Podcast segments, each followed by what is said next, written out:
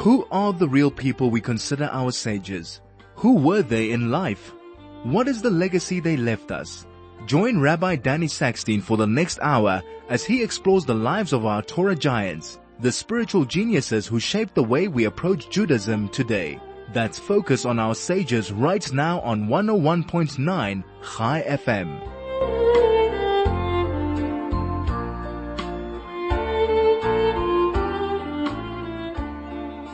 Good afternoon and welcome to Soul to Soul. Always is a pleasure to be with you on a Wednesday afternoon. Bit of a cooler Wednesday afternoon. Seems like the temperature has dropped, but uh, much needed rain and much appreciated blessing of the rain has been upon us, which is really a wonderful thing. So we're going to go through some interesting ideas and refer to some interesting people, great leaders within the Jewish people. Um, so we should have some fun this next hour um, here on Chai FM. I want to start out with, so today is Wednesday, um, the 2nd of November. It is the 8th of the month of Cheshvan, according to the Jewish calendar. So let's see some interesting um, dates from Monday, which was the 6th of Cheshvan, all the way through till Friday, the 10th of Cheshvan. So Monday, the 6th of Cheshvan was actually the anniversary of the first time um, a census was done in Eretz Israel, in the land of Israel, in the year 1948, when the declaration of the state of Israel took place. So they did a census on the 6th of, of uh, Cheshvan, Vav Cheshvan, which was Monday. And very interestingly, um, it came out that there were 780,000 people in the land of Israel at the time. 700,000 of them were Jews, which was over 90% of the population. The latest census tells us 72 years later, this year, 2022, so the population of Israel, Baruch Hashem, has grown tremendously and is now nine and a half million people. Um, and we know the straight after the state was declared, so many Jews from Sephardi lands, from Arab countries, were expelled, and about 750,000 Jews quickly entered into the land of Israel, and because they were thrown out of their countries that they were in because Israel had been declared a state. Um, and now 72 years later, the population being, being um, just over nine and a half million, over seven million Jews. So it means that the population, the Jewish population in Israel has grown tenfold in 72 years, which is really wonderful news. It's a wonderful thing to uh, recognize and appreciate. And uh, please God, it should con- continue. Ken Yirbu, so may the numbers of the Jewish people in the land of Israel increase. And we've seen the kibbutz galios, we've seen the gathering in of the exiles, which is one of the promises um, that Hashem makes to us before Mashiach comes, is that the Jews will return home. And so, unbelievable. In the last 70 years, we've seen that number grow to over 7 million. And uh, we still haven't um, righted the numbers that we lost in the Holocaust, in the Shoah. But please God, um, the Jewish people should continue to grow and should continue to grow in Eretz Israel. And by the way, um, as we know, there were elections yesterday in, in, the land of Israel. It does look like that uh, the Likud and Netanyahu, together with the religious parties, will be able to form a government, which, in my opinion, is very good news because it will bring much needed stability to Israel, both on a security front and on an economic front, which is good news for the Jewish people. Um, okay, great. So let's move on now.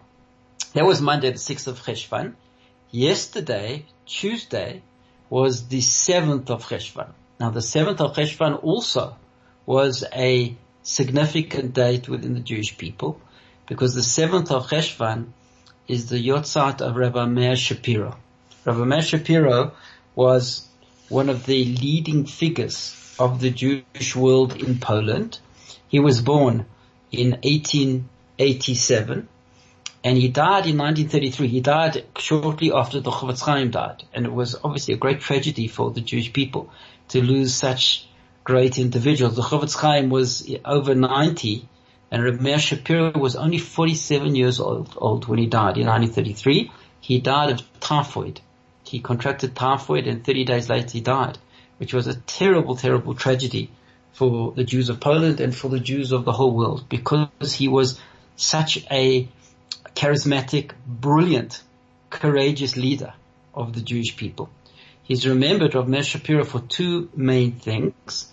Um, first one being the Daf Yomi program. So the Daf Yomi program, I'm sure our listeners are familiar with the Daf Yomi program. Daf Yomi program was an idea that Rav Meir Shapiro actually came up with himself. It was his brainwave and he thought that it would be a brilliant plan that Jews around the world would learn the same daf of Gemara every day and do one daf per day. Um, and that's what the concept is called daf yomi. The, the, a daf in Hebrew means a page. So you do a page a day, but a page in Gemara is double-sided. You have Amud Aleph and Amud Beis. So Rav Meir Shapiro said we should do a daf every day, which would be actually two pages, Amud Aleph and Amud Beis.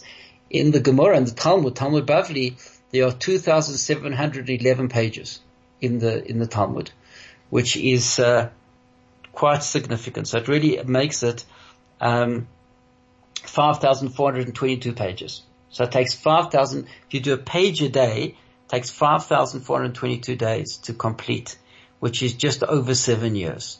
So that was Rav Meir Shapiro's brainwave, and he now wanted to present it to the Jewish world, um, which is obviously not a simple thing to do. The Jewish world, the the uh, observant Jewish world, is very much connected to our tradition. And when new ideas come along, we usually are quite suspect of them.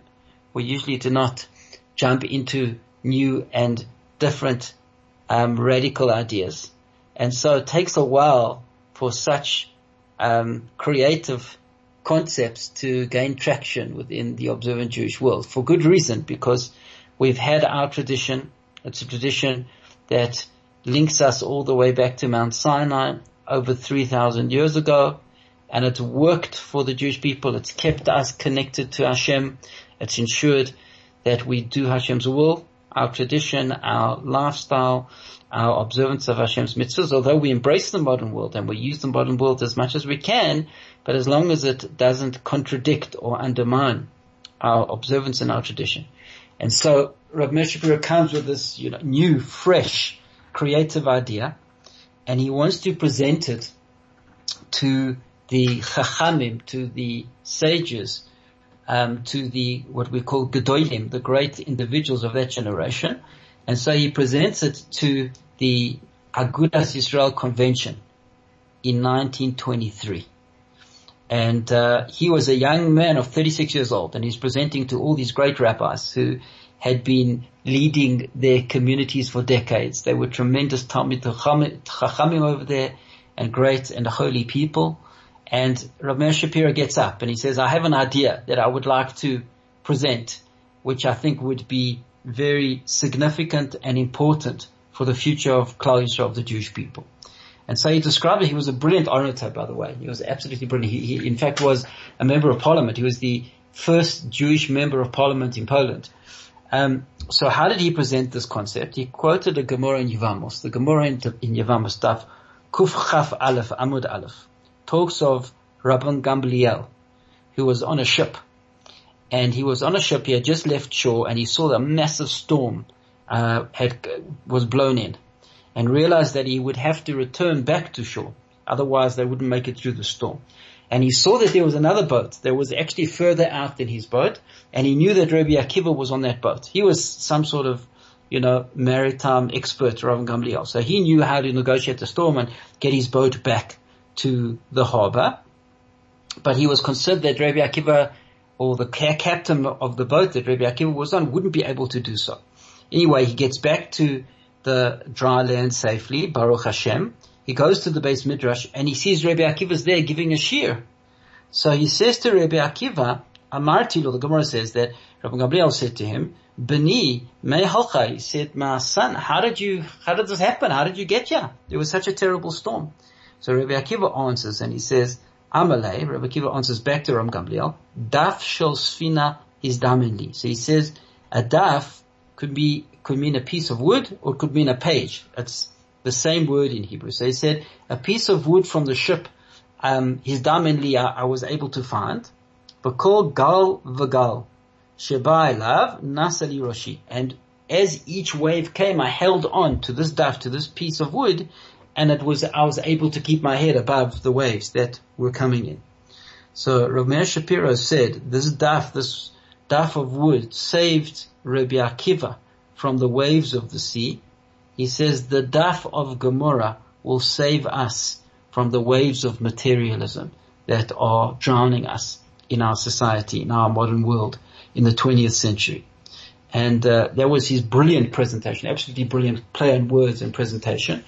And it was quite prophetic almost because now we, uh, the, the Daf Yomi started, was launched on the 11th of September 1923. That, that Rosh Hashanah, they took it on. Uh, in fact, the Gerrer Hasidim were the first ones to grab onto the idea and they started, the Gerrer Rebbe said, we're going to start with the first Daf of Brachos on Rosh Hashanah of 1923. Um, the cycle, as I mentioned, takes just over seven years. We're now on the 14th cycle of Daf Yomi. Um, and the, the current cycle will now end on the 7th of June 2027.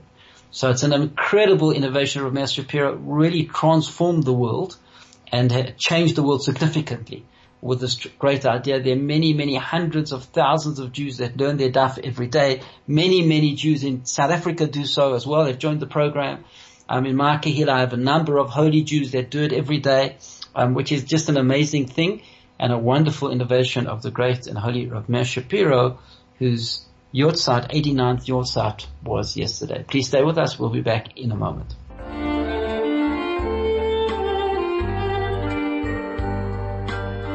This is Focus on Our Sages with Rabbi Danny Sackstein on 101.9 Chai FM.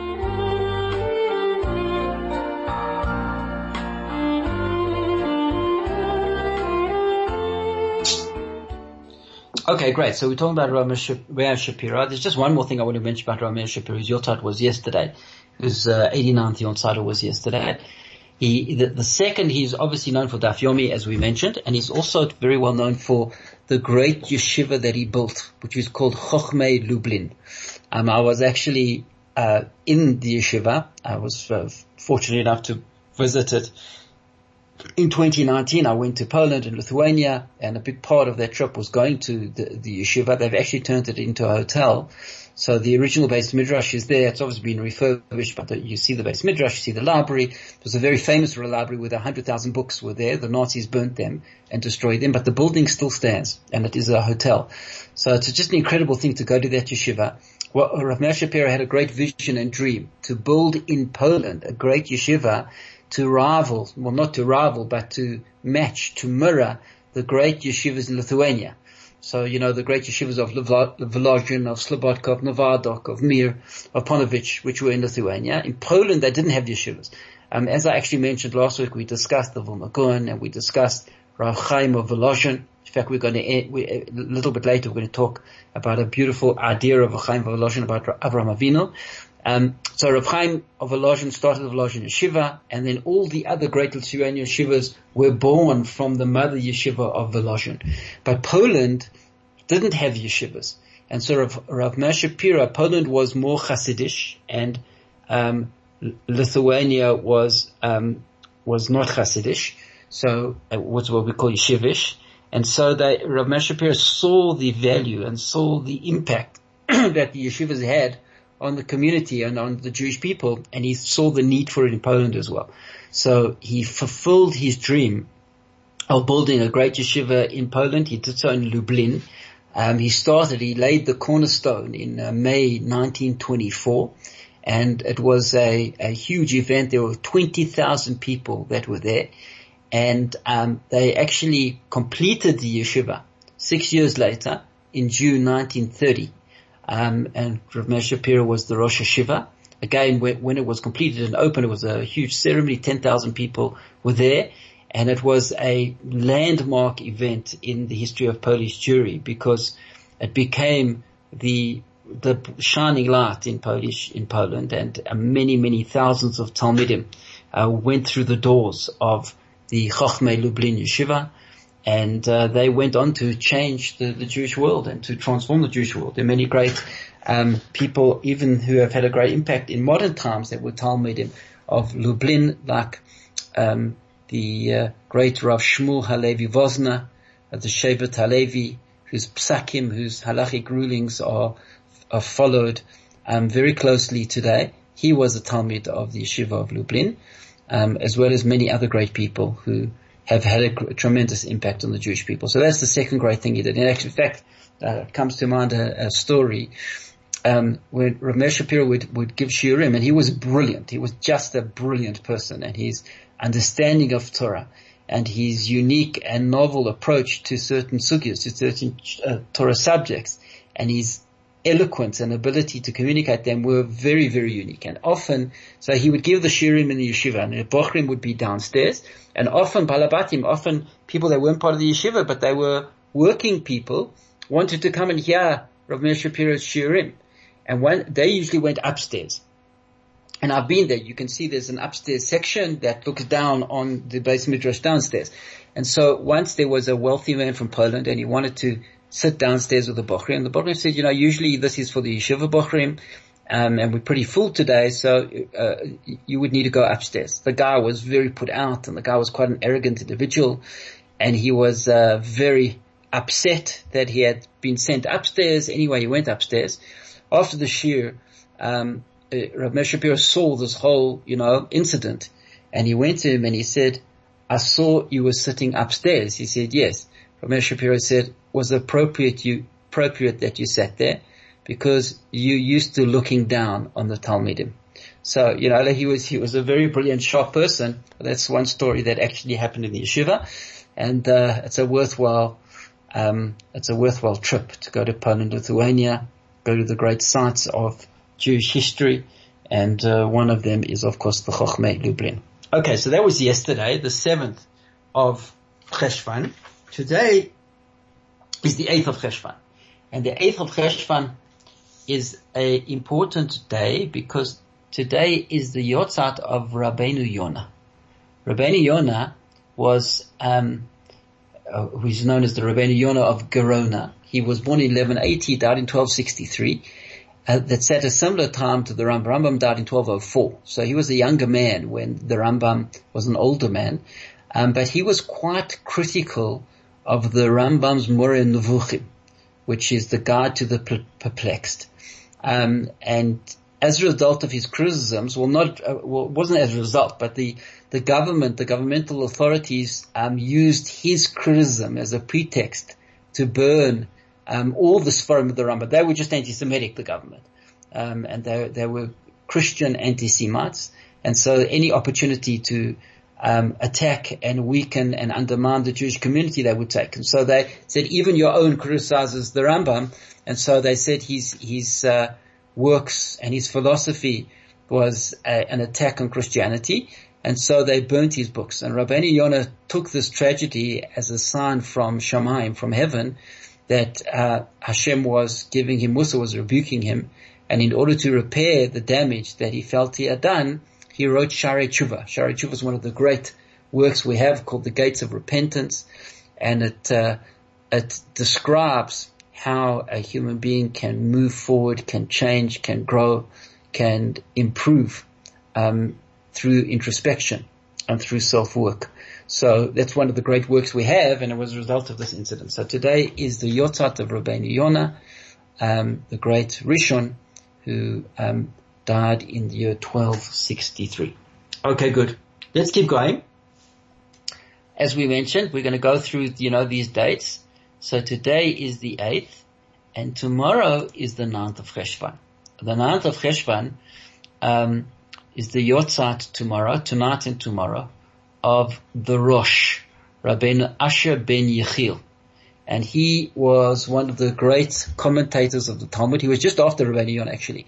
He was born in 1250 and he died in the year 1327 and he's one of the greatest commentators, Perushim on um, the Talmud, on Talmud Bavli, on the Gemara. He's, he's known as the Rosh because that's the acronym of his name, Rabbeinu Asher.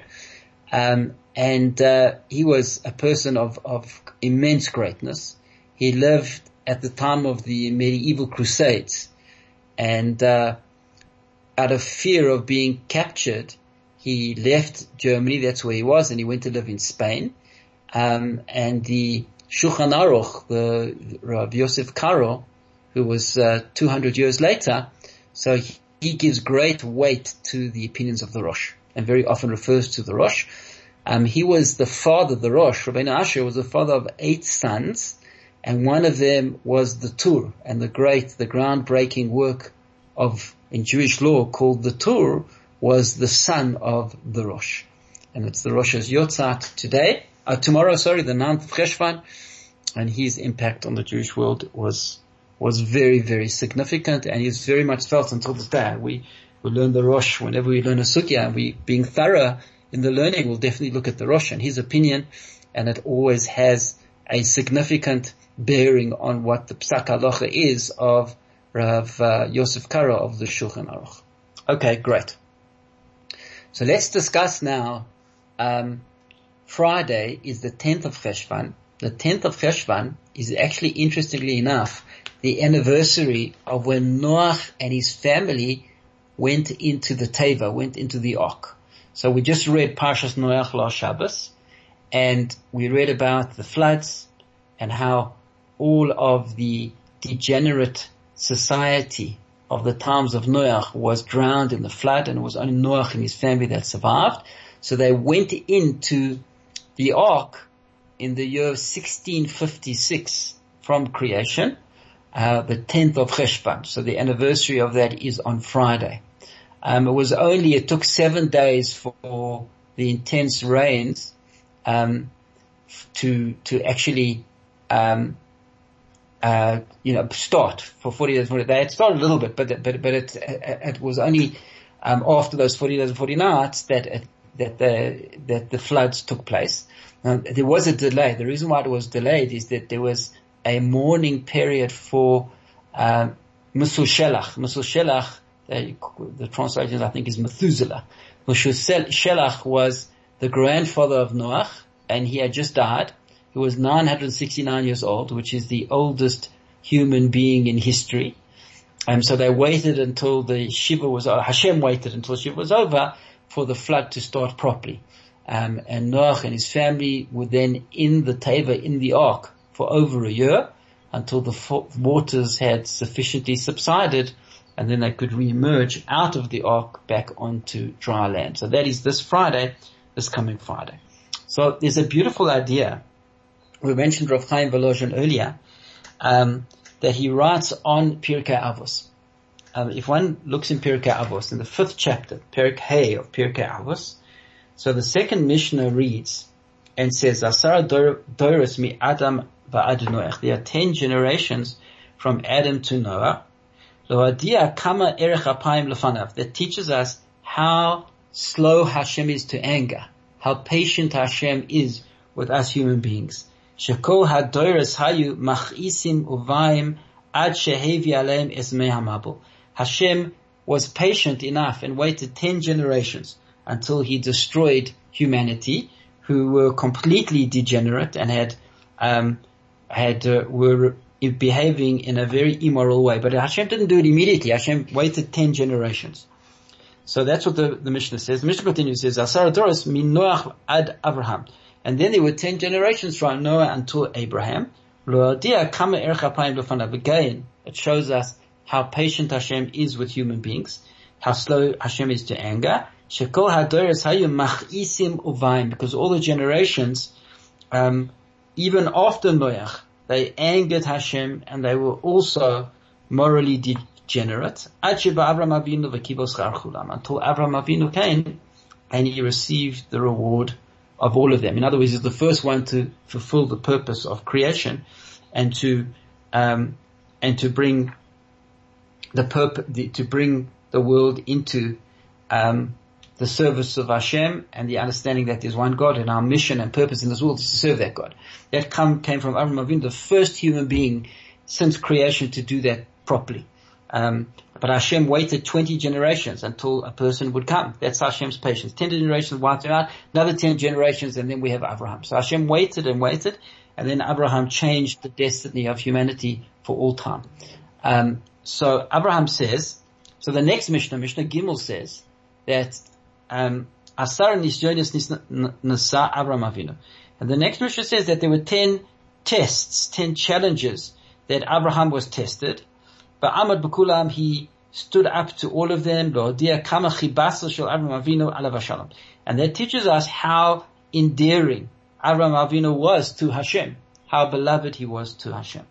So the Rab Chaim Volozhin asks and he says, why in Mishnah Beis it says Abraham? Although at the end of Mishnah Beis also says Abraham Avinu, but also at the end of Mishnah Beis says Abraham Avinu and Mishnah Gimel says Abraham Avinu. Why is it Abraham Avinu? it says first Abraham and then Abraham Avinu. What's the, why did it change? So he explains the, um, Ruach Chaim, Rav Chaim Volozhin, on his Perush on, on Pirkei Avos. He says because in order to be an Avinu, in order to be a father, that means that the father has generations that follow and descendants.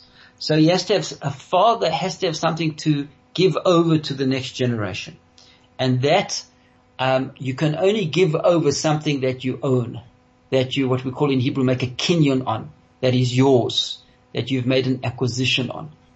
And Abraham became Avraham Avinu because he made ownership of certain spiritual qualities certain spiritual characteristics. And once he made ownership of those, once they became a part of him, he bequeathed them to all the generations of his descendants that would follow because they were his and then they passed down the generations. So Rabbi Elephant explains this in a beautiful way. He says like, you know, let's say somebody is going to be inheriting, somebody passes away, chas v'sholem, God forbid. And, um, the person had, who passed away had a beautiful car, a very fancy car, fancy Lexus or whatever it may be. And that person also had a big fancy house. And so the children thought that they were inheriting these things. And but after the Shiva, uh, they get a knock on the door, it's Avis. And Avis says, no, that, that car never belonged to your parent. That car always belonged to us. That's our car. That's a hired car. Not, it belongs to us. And then a few days later, they get a knock on the door, it's the bank the bank says, um, this house belongs to us. This house has not been paid for. This is the property of the bank. And so the children who thought they were inheriting this beautiful car and this beautiful house don't inherit anything because it didn't really belong to their parent.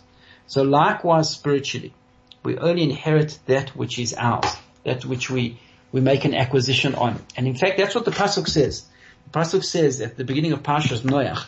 So it says, um, Esa Elokim Hisalech Noach. So Noach, he walked with God. And Rashi over there on the Pasuk says an interesting thing. Rashi says that there's a difference between Noach and Abraham. And he says, Esa Elokim Hisalech Noach, Uba Abraham, who oimer hitchalech lefanai. About Abraham, the Pasuk says that, that we see, see in Perek Zion, Pasuk Aleph says that Abraham walked in front of me. Whereas with Noach it says, with God Noach walked. So says Rashi, Asher ta'alachti lefanav, um, Noach hayatzarek sa'ad letamchoy. Noach needed assistance and support. Ava Abraham haya mitchazek umahalech betzitko me'alav. But Abraham, he was strengthened and he walked in his righteousness on his own. Hashem had to prop up Noach. Hashem had to hold Noach up. But Abraham, he was able to walk on his own. He was a self-made man in his righteousness and his spiritual greatness. So Abraham was me alav. And that is the message over here. Is that you, uh, last week actually we spoke about Noach and we spoke about how our generation has uh, become so degenerate also. And how do we pass it on to the next generation? How do we ensure that our we pass on to our children the right morals and the right values and the tradition that we receive from God? So that's a difficult question. The way we do it is we acquire it ourselves. We'll continue with that in a moment. Please stay with us.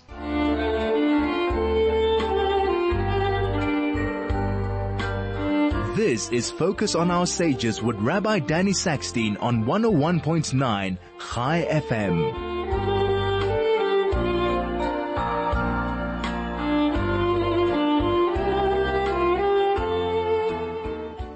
discussing how is it that we successfully attempt to pass on our holy tradition to the next generation.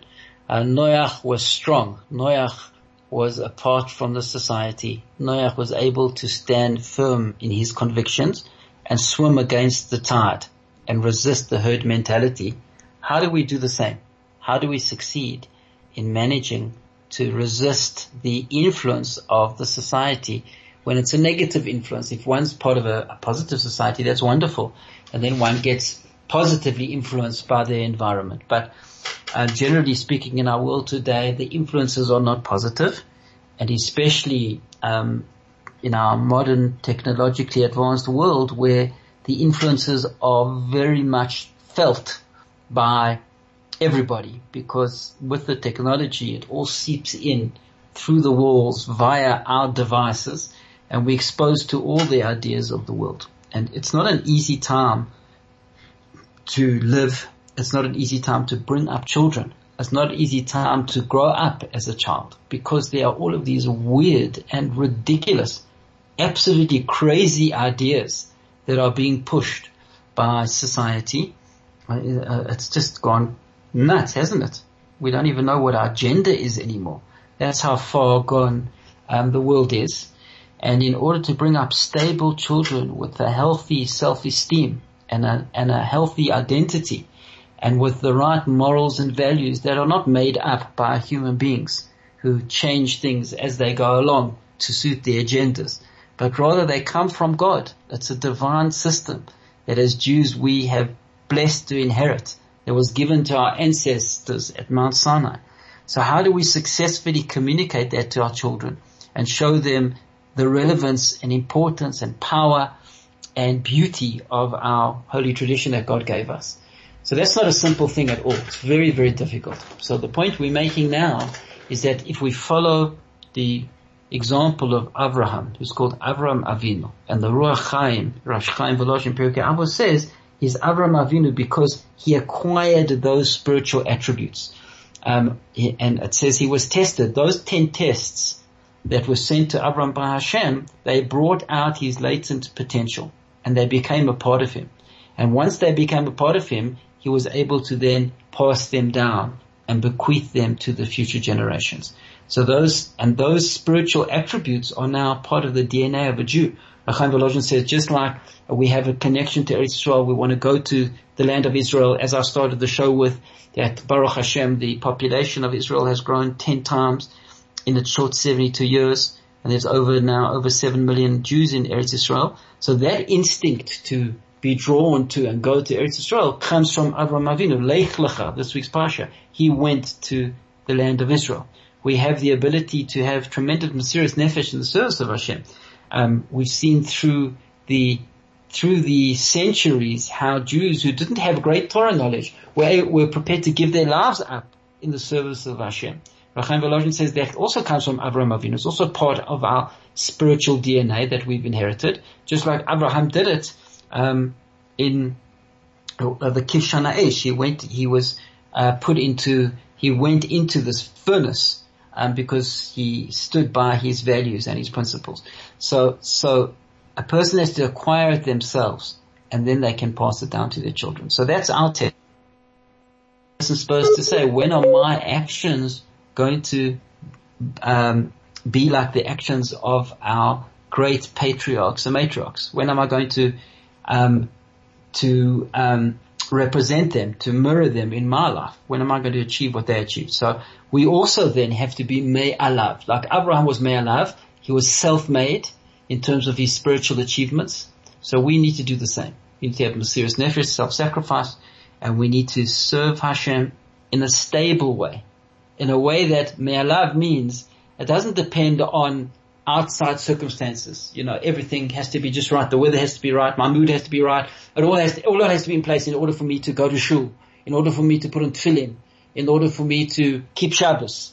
So that's not me'alav. Me'alav means that we make commitments and we stick to those commitments and they become a part of us. We connect to them in a very deep way. They resonate with us in a very deep way like Shmira Shabbos, you know, we got the Shabbos project coming up soon, um, in two weeks time. And Shabbos is the foundation of what it means to be a Jew. Shabbos, by keeping Shabbos, we show that we believe that God created the world. Shabbos is Zecher Lamase Bereshis. So a child needs to see the parent that they connect to the depths of Shabbos, that they don't do creative activity because they bear testimony to the fact that there's a God who created the world, which is a pretty obvious thing. Um, one just has to open one's eyes and see that that's very, very obvious. And so the, the, great spiritual ideas of the Torah are supposed to resonate very deeply within us.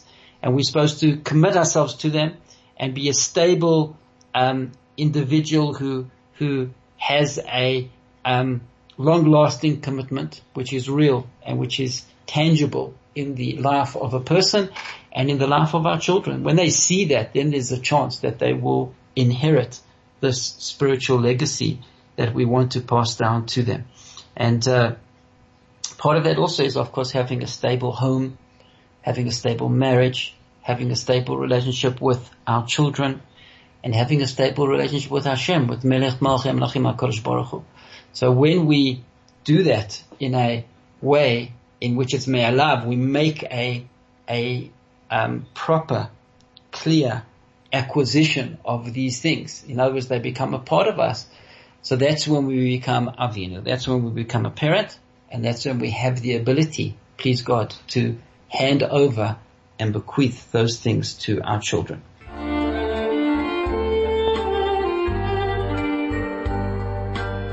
This is Focus on Our Sages with Rabbi Danny Sackstein on 101.9 Chai FM.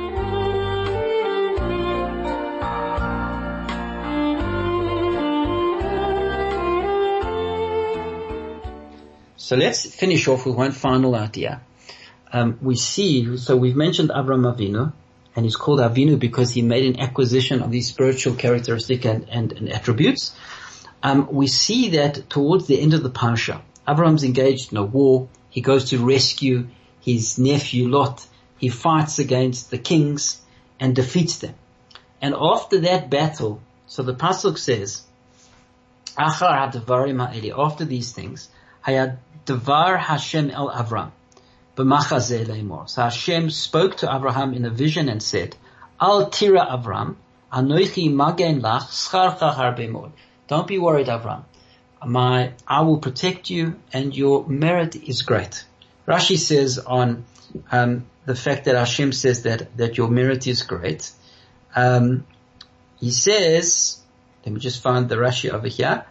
Um, Uma she Al kibul scharcha, that which you're concerned about receiving reward. Scharcha harbe mo'od, says Bereshit Rabbah, says the Midrash, that your reward is great. So let's try and understand what's going on over here. Abraham, the great individual who served Hashem, who brought monotheism to the world, he was the first one in the history of the world to recognize the Creator and to search for the Creator and to serve the Creator. Um, he's now worried that he's going to lose his merit. He's worried that he's lost his merits after this war. You know, what's going on? How could that be? You know, Abraham was, was, the whole world was worthwhile because of Abraham. So it says in Derech Hashem. So how could Abraham be worried that he won't have any reward in the next world, in eternity?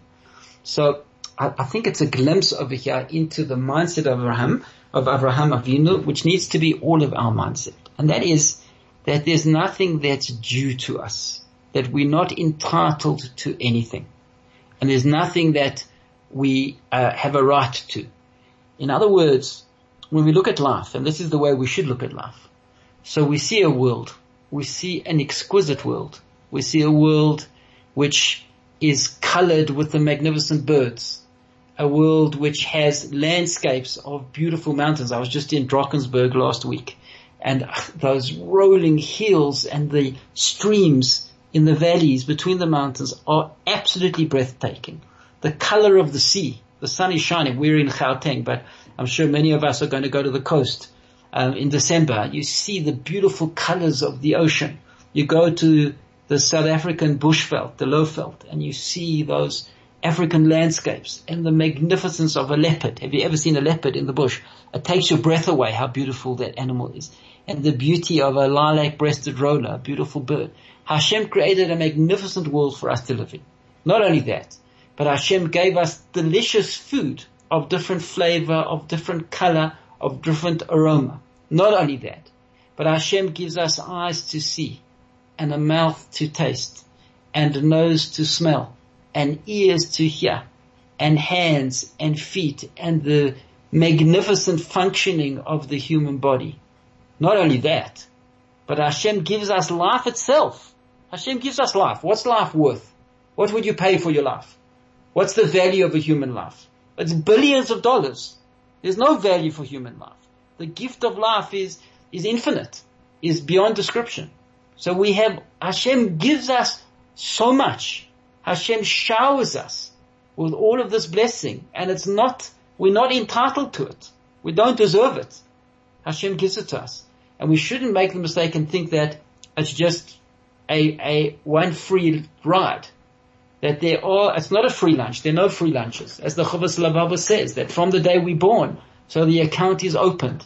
And how much do we put back in the account? How much do we give back to Hashem? Very, very little. So when we view it as we should, it, with this perspective, we realize that everything we have is by the grace of God, is Hashem's blessing. And we might do a little bit here and a little bit there, but it doesn't really make up for and pay back for the unbelievable gifts that we receive from Hashem. So that's Abraham's thought process. Abraham thinks, oh my gosh, I'm, I'm not even breaking even. And now Hashem performs a miracle for me. Now Hashem saves me in this war from these kings. It was a miraculous battle that Abraham won. So in addition to me not even paying back my debts, I'm now given another hundred million dollars. So he thinks, he's worried Abraham, he's concerned. And Hashem comes and Hashem wants to allay his fears and says, don't worry Abraham. You still have a tremendous amount of reward. And that should be all of our mindset, is to appreciate the tremendous blessings that we receive from Hashem. And please God, we do the best we can in this very short life that we have to address starting to pay back Hashem for the tremendous blessings that He gives us each moment of our lives. Thank you so much for listening. Have a wonderful day.